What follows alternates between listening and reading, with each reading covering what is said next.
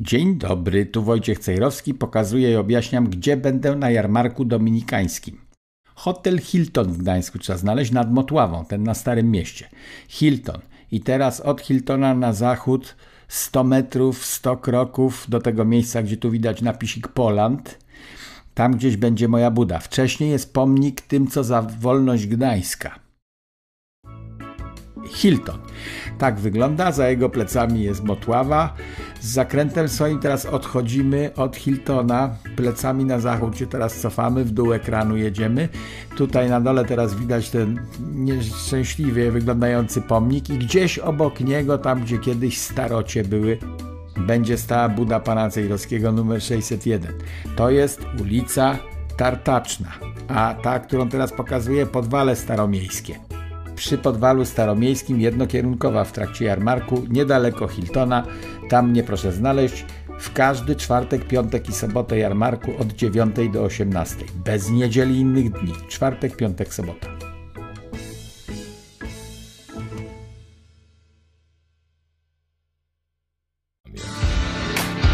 Studio Dziki Zachód. I tak, drodzy Państwo, 18.25 na zegarze tutaj w Polsce. Mam nadzieję, że już teraz słychać mnie nieco, e, nieco lepiej. Witam ponownie Wojciecha Cejrowskiego, gospodarza studia Dziki Zachód i wracamy. A pani się w ogóle przedstawiła? Znowu się pani nie przedstawiła. Śmina Nogo, Nowak. Też tak, pani jest tak, gospodarzem dziękuję. studia Dziki Zachód. Ja bym nie chciał całej odpowiedzialności za każde słowo brać na siebie. Stąd wolę, jak jest też drugi gospodarz. A, to wydaje mi się, że i tak w tym wypadku jest to, jest to prawie nieuniknione. Trochę tak poskakaliśmy po tematach, a jedną, na jedną rzecz ja bardzo zwróciłam uwagę, ciekawą, hmm. a tak naprawdę pan na nią zwrócił uwagę, na temat uzbrojenia, e, które Polska wydaje w, w ramach NATO, najwięcej ze wszystkich państw, ale to uzbrojenie trafia na Ukrainę a nie tutaj do nas. To jest, to jest pańska uwaga. Może nieco więcej teraz pan opowie. Tak, no bo usłyszałem takie chwalenie się władzy, że Polska wydaje najwięcej na zbrojenia w całej Unii Europejskiej. E, no i w tym miejscu władca narodu, jakiś rzecznik władców narodu zakończył. Natomiast no, powinien ucz dla uczciwości przynajmniej dodać, że te wszystkie nasze wydatki to one wyjeżdżają na Ukrainę. I teraz tego słonia, który siedzi pomiędzy nami, nie unikniemy, bo jutro jest mm, kolejna rocznica e, zbrodni na Wołyniu. No i wysłała mi pani kilka informacji. To jak dojeżdża, wszyscy do tego teraz podchodzą. Nie ma co podchodzić jak dojeżdża, tylko każdy ma jakąś opinię. Większość y, Polaków, tych, których czytam, ma opinię jednoznacznie negatywną wobec tego, co się dzieje. No, przykład pierwszy z brzegu. E, Narodowy Dzień Pamięci Ofiar Ludobójstwa dokonanego e, na Wołyniu przez ukraińskich nacjonalistów na obywatelach II Rzeczypospolitej. To jest część oficjalnej nazwy tego święta. E, święto to, Narodowy Dzień Pamięci Ofiar, ustanowiono w 2016 roku i w tym roku po raz pierwszy on nie będzie objęty patronatem, czy nie jest objęty patronatem prezydenta RP. No to jest jakoś znaczące w zeszłym roku jeszcze był, a w tym nie. Z pałacu arcybiskupów archidiecezji warszawskiej wyrzucono księdza Isakiewicza Zaleskiego, który jest porządnym księdzem, w sutannie chodzi, e, koloratkę ma, nie ma żadnych przeciwwskazań, żeby był księdzem, nic nie wiem, żeby był suspendowany za jakieś złe czyny. On po prostu prowadzi rodziny wołyńskie, tak jak kiedyś księża za PRL-u prowadzili rodziny katyńskie. E, I przyszedł na konferencję prasową, która była dla wszystkich otwarta, ale jego razem z człowiekiem, który jako niemowlę uratował się z rzezi wołyńskiej, e, przyszedł z transparentem, który nigdzie nie zawierał słowa Ukraina ani Ukraińcy, tylko wymieniał nazwę organizacji, organizacji. E, które w zorganizowany sposób dokonywały mordu na Wołyniu. No i został ksiądz wyrzucony z archidiecezji, która zorganizowała konferencję prasową. Więc konferencja prasowa powinna być otwarta dla wszystkich dziennikarzy. Chcą księdza wyrzucić z, z pałacu arcybiskupów, no to za jakieś sprawy kościelne. A jeżeli ksiądz przychodzi w roli rzecznika rodzin wołyńskich na konferencję prasową, to należało wpuścić i powinni sami dziennikarze bronić takiej osoby. No bo I to zresztą osoba bardzo, bardzo zasłużona nie tylko...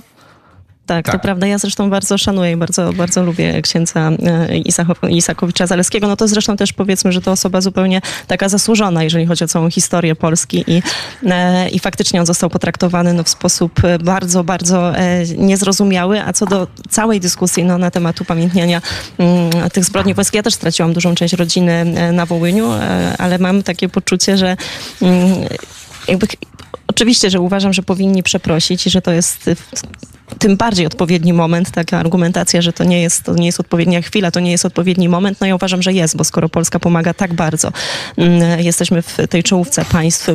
Ja uważam, że też we własnym interesie pomagamy, no ale nie da się ukryć, że to też nas dużo kosztuje. To jest to dobry moment, aby przeprosić i mnie osobiście to też radziło. Ja byłam na Ukrainie półtorej miesiąca temu i tam cały czas są i pomniki Bandery i są ulice Szuchewicza i to jest, no jest to trudne. To po prostu powinno zostać zlikwidowane, ale też nie, jakby zgadzam się też z tym argumentem, że jakby tworzenie teraz tak dużej przepaści między nami nie jest być może nawet w interesie Polski. No.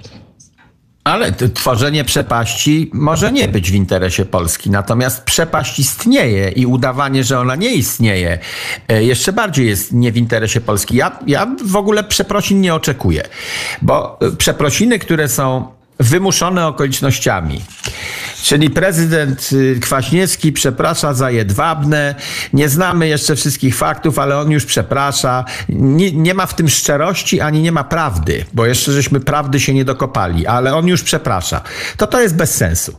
Przeprosiny muszą być szczere. Spowiedź jest nieważna w momencie, kiedy człowiek nie przyznaje się do winy, tylko miglancuje i nie ma takiego poczucia, że to był mój grzech i powinienem się z niego wyspowiadać i nie chce już tak więcej robić. E, no i w tym duchu przeprosiny można by przyjąć. Po stronie ukraińskiej nie ma poczucia winy, tylko mają swoich bohaterów i w związku z tym nie, nie w ogóle niepotrzebne są przeprosiny na tym etapie. Polsce są potrzebne zadbanie o nasze groby. E, i chcemy prawdę historyczną studiować. No, wolelibyśmy, żeby Ukraina, jak ona ma aspiracje do NATO i chce z nami wspólnie być w Unii Europejskiej, to żeby pisała prawdę na ten temat, ale no, no, jak nie chcą, to to jest ich kraj i mogą sobie pisać swoją prawdę. Więc mnie są przeprosiny niepotrzebne, natomiast takie ruchy oświadczenie kancelarii prezydenta. E, je, e, takie ruchy mi się nie podobają, jak oświadczenie kancelarii prezydenta. Widziałem fotografię. Dwa znicze, identyczne, niosą Żeleński, który nawet się nie umiał do kościoła ubrać, tylko w dresach przyszedł. To przypominam Państwu na lato, że sukienka powinna mieć zakryte ramiona i zakryte kolana, jak idziemy do kościoła, a facet nie powinien w krótkich spodenkach wchodzić do kościoła i na bosaka. E, no więc Żeleński niesie znicz, prezydent Duda pod krawatem, co już umniejsza w tym kontekście kostiumowym jego pozycję. W kierunku drewnianego krzyża wystawionego na ołtarzu niosą dwa znicze i oświadczenie kancelarii prezydenta było takie. Razem oddajemy hołd wszystkim niewinnym ofiarom Wołynia. Wykrzyknik. Pamięć nas łączy. Wykrzyknik. Razem jesteśmy silniejsi. Otóż tu jest pewna nieprawda. Otóż pamięć nas dzieli. I lepiej stanąć w prawdzie. Polaków i Ukraińców, również polityków polskich i ukraińskich, dzieli pamięć o Wołyniu. Zupełnie inaczej do tego podchodzą politycy ukraińscy i się wnerwiają i publicznie nie mają, nie obcyndalają się, tylko walą grubymi słowami w Polskę z tej okazji, więc pamięć nas dzieli. Jak będziemy się oszukiwać, że nas łączy pamięć o Wołyniu, no to do niczego nie dojdziemy. Tak uważam. A razem jesteśmy silniejsi, to to było podprowadzenie, sobie to tak. naszykowałem, do tego wątku, który przed chwilą omówiliśmy, że razem jak jesteśmy, Polska i Ukraina, to Ukraina jest silniejsza, na przykład poprzez tę broń, którą przekazujemy, natomiast Polska jest słabsza. W tym układzie, ja, który ja mamy się teraz. kompletnie z tym ja tutaj akurat z tym się kompletnie nie zgodzę. Znaczy, ja, zależy jak, jak patrzymy po prostu na to, co, co dzisiaj się dzieje na Ukrainie. Ja patrzę na to w ten sposób, że nie chodzi tylko o Ukrainę, że Rosja chce naprawdę zrewidować kompletnie myślenie takie o, o swoim państwie w oczach całego świata, że stwierdziła, że nie chce mieć takiego miejsca przy stole, jak było do tej pory, że powinna siedzieć razem z Chinami, razem ze Stanami Zjednoczonymi, a żeby tak było, to nie tylko Ukraina jest jej potrzebna, to potrzebna jest jej Polska, potrzebne są jej państwa bałtyckie. I ja absolutnie mhm. uważam, że zresztą znalazłam kilka takich danych bardzo ciekawych, ciekawych, kiedy my oczywiście jeżeli chodzi o informacje z Rosji, no to one są szczątkowe, ale dotyczące wydatków na przykład PKB na obronność, które teraz są zwiększone po prostu kilkukrotnie. Jest tak, że Rosja teraz ma 90% swoich sił zaangażowanych na Ukrainie, ale jest w stanie nawet w przeciągu dwóch lat bardzo mocno odbudować swój potencjał, a zresztą nie wszystko o nim, o nim wiemy. No i teraz pytanie. Na ten moment mamy tylko Ukrainę, ale pytanie, co jeżeli naprawdę za dwa albo za pięć lat Rosja stwierdzi, że chce atakować dalej. Ja uważam, że w naszym interesie dzisiaj jest jak najwięcej mm, tych pieniędzy, sprzętu wysyłać na Ukrainę, bo wolę, żeby to odbywało się tam i żeby Rosja jakby osłabiała się na terytorium ukraińskim jak najwięcej. Uważam, że to jest w naszym interesie, niż, niż żeby to działo się e, u nas. E, a też jeżeli chodzi o tą, no, o tą pomoc, no to chyba jakby w, w, w, i Niemcy wysyłają więcej. Oczywiście to by trzeba było przyrównać do PKB, ale no, Polska jest w czołówce, ale Niemcy wysyłają więcej e, tego sprzętu w przeliczeniu na euro. Wielka Brytania, no, którą teraz już możemy traktować poza Unią Europejską, ale Wielka Brytania, mamy Szwecję, mamy Norwegię. Polska jest chyba właśnie za Niemcami, ale nie, nie, jest, nie jest numer jeden, a najwięcej w przeliczeniu na swoje PKB mm, wydaje, wydaje Łotwa, wydaje Estonia, a wcale nie Polska. No dobra, no to tu się, na tym też debata polega e, i burza mózgów, to tutaj się nie zgadzamy, nie na 100%. Otóż e, Rosja nie robi niczego nowego, czego nie robiła wcześniej. Otóż imperium, żeby istnieć, musi być ekspansywne. I ekspansja może się odbywać na różne sposoby. E, przy własnych granicach, no na przykład Chiny chcą pochłonąć Mongolię albo część Syberii i dopóki imperium wzrasta, e, to żyje, a jak imperium się kurczy, to w końcu zniknie. E, no więc Rosja zawsze chciała, chce i będzie chciała wzrostu swojego imperium. Cofnęła się w rozwoju po rozpadzie Związku Sowieckiego, ale wytrwale odbudowuje e, za pomocą swoich chęci i narzędzi imperialnych to, co było wcześniej samodzierżawie carskie odbudowuje. No, Kazachstan stracili. Robią wszystko, żeby w tej czy innej formie odzyskać kontrolę nad Kazachstanem, bo tam są przeróżne kopaliny, a poza tym ogromne terytorium i tam w pobliżu Chin. W dobrym miejscu. E, Gruzję chcieli odzyskać, bo to jest z kolei droga na Bliskie Wschody i na południe i tam samolocik ma latać nasz. No, chcemy kontrolować ten teren. Krym?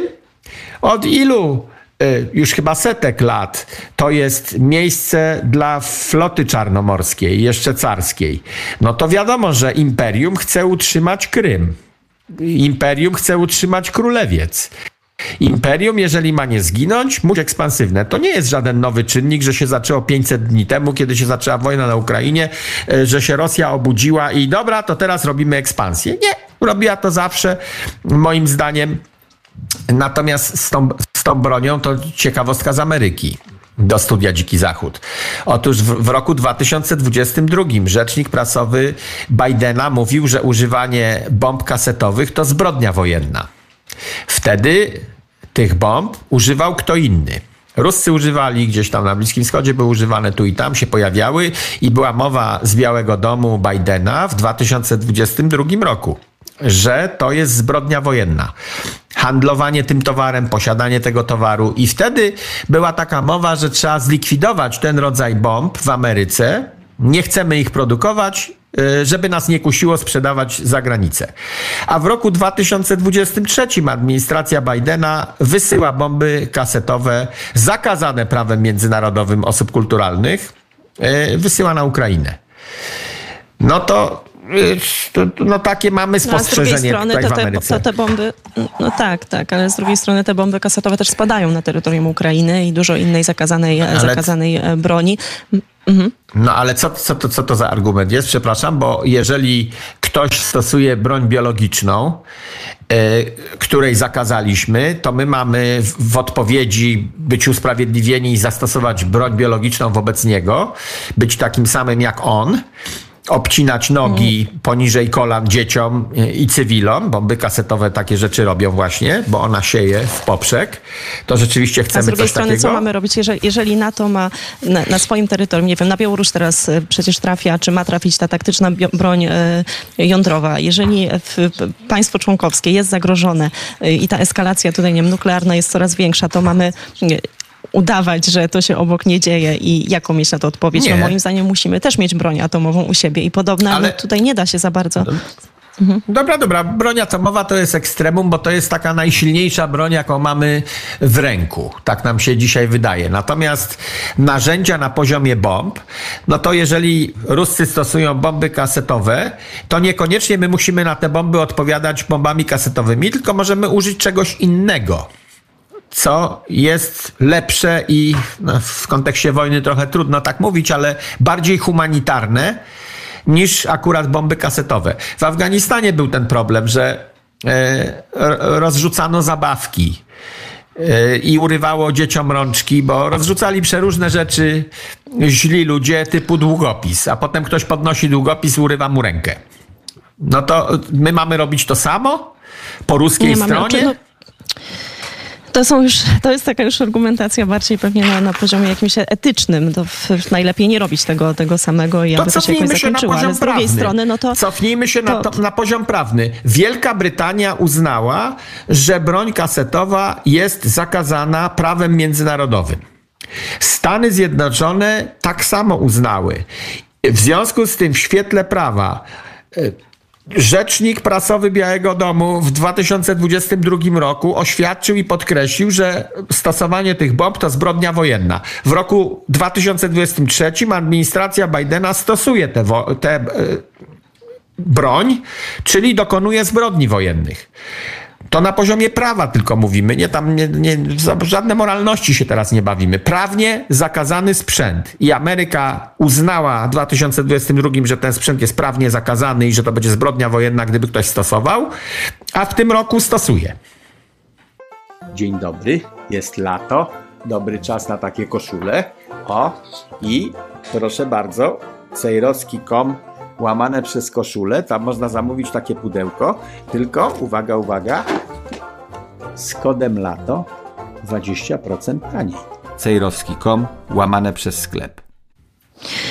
No to, że też są pewne podwójne standardy, jeżeli chodzi o opis e, historii, czy o traktowanie w, w, w, poszczególnych państw, no to też, też to, jest, to jest fakt, fakt. No zazwyczaj historie piszą jakby wygrani, inaczej mówi się o Stanach Zjednoczonych w kontekście, nie wiem, popełniania zbrodni wojennych, ale też nie, jakby nadal jest tak, że Rosjanie zrzucają te bomby, czy fosforowe, czy kasetowe, zrzucają na bloki mieszkalne, ofiarami padają e, często starsi ludzie, często dzieci, a odpowiedź na Ukrainę jest nakierowana na żołnierzy, czyli na tych najeźdźców, którzy przyszli dostają tymi bombami mm, Rosjanie, Czeczeni, Burjaci. Pewnie gro z nich nie chce być e, oczywiście na tej wojnie i to też są Bogu ducha winni e, żołnierze, przynajmniej jakaś część z nich, ale część z nich chce tam być. Część z nich to są zbrodniarze, część z nich to są osoby, które przychodzą do twojego domu. No i też tutaj ta, ta skala porównawcza jest nieco inna, bo jest różnica na zrzucanie bomby gdzieś na restaurację albo na przedszkole e, i zabijanie niewinnych dzieci, a na odpowiedź w, po prostu w, w, na poziomie wojskowym, czyli uderzanie w jednostki wojskowe, tak, które się znajdują na terytorium wiem, ale gdzie się toczą walki? Bo się toczą w gęsto zaludnionych terenach i w związku z tym mowa taka, że Ukraińcy są święci i rzucają te bomby y, tylko na pustej łące, y, na której obozowisko rozbili sobie żołnierze rosyjscy. No to nieprawda przecież jest. No, rzucają w tych samych miastach, bo front idzie przez środek miasta, no to rzucają, rzucają między własne bloki. Starają Tylko, się że akurat te bloki okupują no, no. Ruscy. No, takich informacji, które ja mam do, te, do, tej pory, na pewno zdarzają się takie, takie oczywiście dramatyczne sytuacje, że zrzucają i też zdarza się, że e, ktoś, ta, ktoś tam przy okazji zginie, ale generalnie no, no nie, to tak nie wygląda. No to Rosjanie, Rosjanie zrzucają gdzie popadnie i starają się wyniszczać wszystko, a jednak Ukraińcy no, starają się nie zabijać własnych obywateli w tej wojnie. To są takie informacje, które ja słyszałam. Ja jeździłam po Buczy, po Irpieniu, rozmawiałam z ludźmi, z żołnierzami, którzy, którzy tam i weszli po okupacji. Część z nich e, przeżyła po prostu w tych piwnicach i oni tłumaczyli, dlaczego to też tak długo trwało, dlaczego tak ciężko było im odbijać e, e, poszczególne tereny i dlaczego tak naprawdę właśnie tak szybko oddali te miasta. No, mówili, że dlatego, że tam wszędzie byli cywile. Oni nie mieli tych szans równych, bo nie chcieli mordować tych dzieci, nie chcieli mordować, mordować tych cywilów. No wydaje mi się, że to Ciężko tutaj ocenić z takiej perspektywy, że to jest równa walka. Ona nie jest równa, bo mamy po jednej stronie najeźdźców, którzy no, na Kreml nie spadają bomby na metra w Sankt Petersburgu czy na w Moskwie. Kijów też nie. nie spad... No bo jest chroniony, ale no. trochę, spada, trochę ich spada.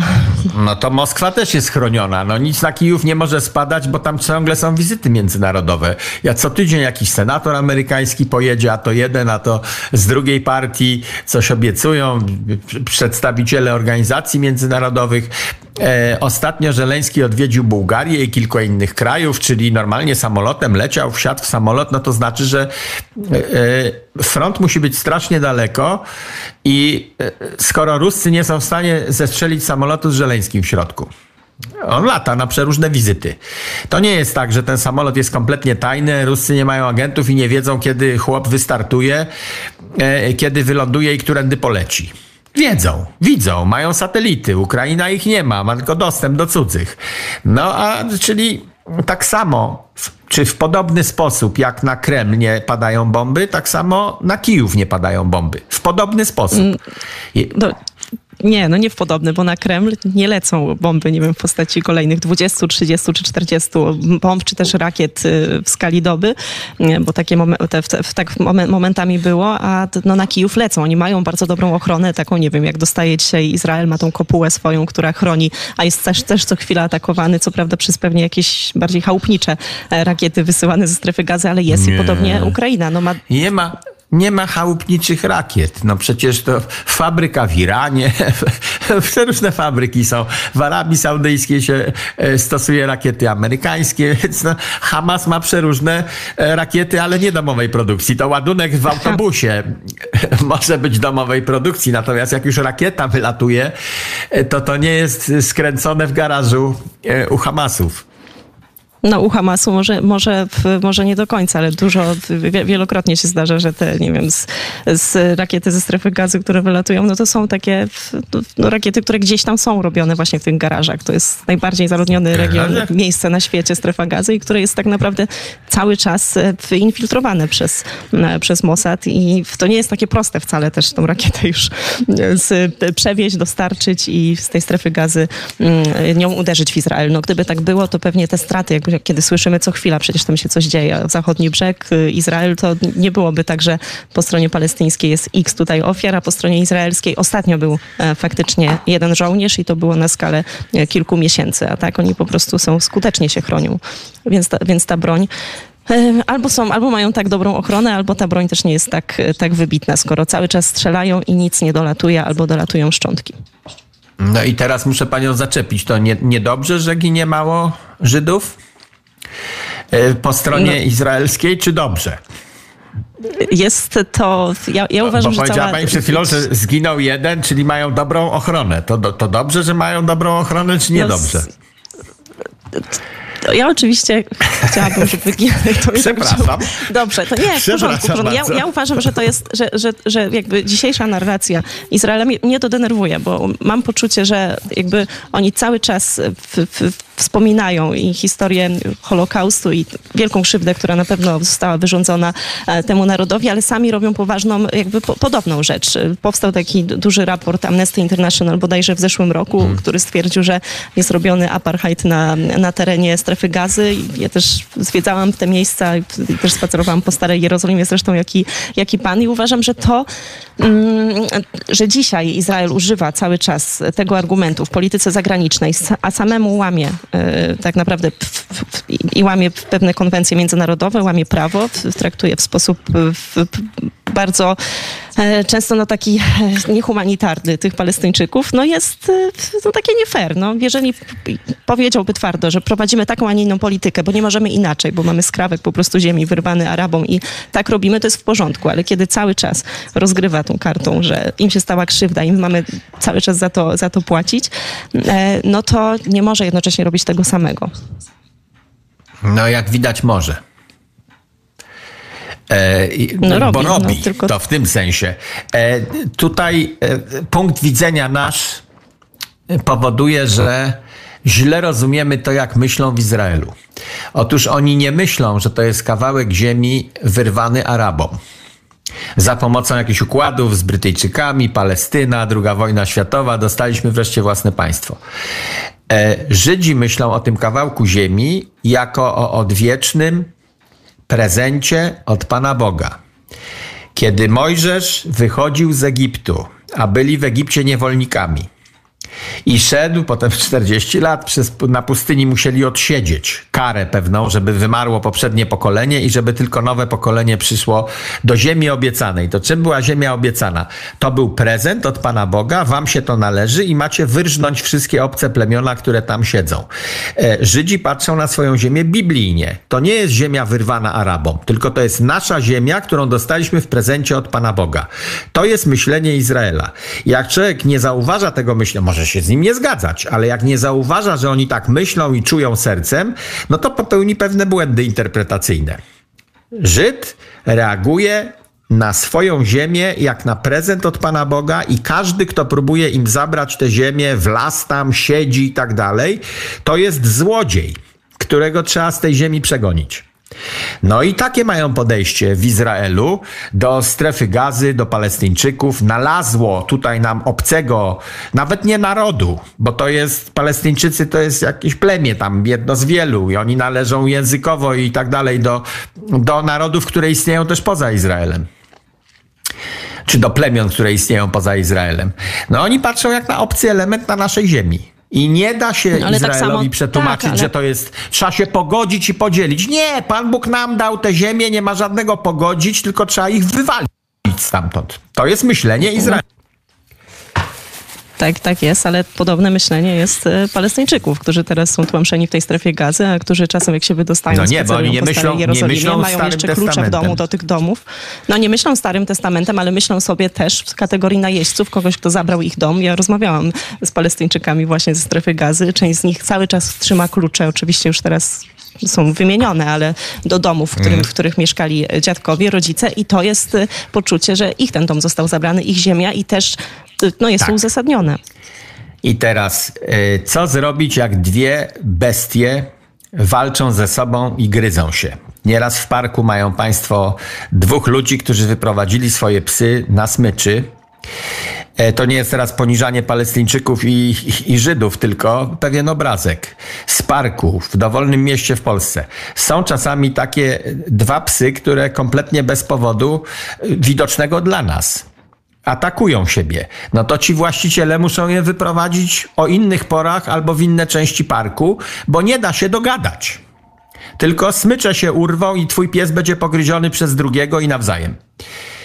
No więc trzeba po prostu ro- rozdzielić tak walczące strony, które nie są w stanie. Jedna i druga strona mówi, tych drugich trzeba przegonić raz na zawsze. No to gdzie jest pole do, y, gdzie jest pole do jakiegokolwiek kompromisu? No, Palestyńczycy mówią, tych Żydów trzeba powyganiać, to są nasze domy, wąt z nimi stąd, to jest nasze miasto, jaka, jakie Jeruzalem, stolica Izraela w ogóle, a wąt z nimi wszystkimi. Izraelczycy tak samo uważają na temat Palestyńczyków. No to nie da się dogadać. Nie da się dogadać i widzimy to od dziesięcioleci. No tak, tak. E, musimy jeszcze jedną piosenkę i krótkie reklamy, a potem możemy Tak, zróbmy. wybrać. Ale musimy. Tak, to jest dobrze. przepiękna piosenka, proszę pani. 8 sekund e, w piosence się będzie pojawiało. E, Polacy mogą tego nie wiedzieć, bo sport typu rodeo w Polsce nie istnieje. Natomiast 8 sekund to jest taka granica, e, którą trzeba wysiedzieć na przykład na byku. Jak się byka ujeżdża, masz wysiedzieć 8 sie- sekund. Jak wysi- wysiedziałeś 8 sekund, to masz zaliczone w tej konkurencji e, i możesz wtedy zeskoczyć z tego byka, już więcej nie niszczyć sobie kręgosłupa na nim. E, I stąd granica 8 sekund pojawiająca się w piosence. A on w ogóle to śpiewa o czym innym, ale e, 8 sekund zostawił. Dziękuję za subskrypcję mojego kanału na YouTubie i dziękuję za to samo na Rumble.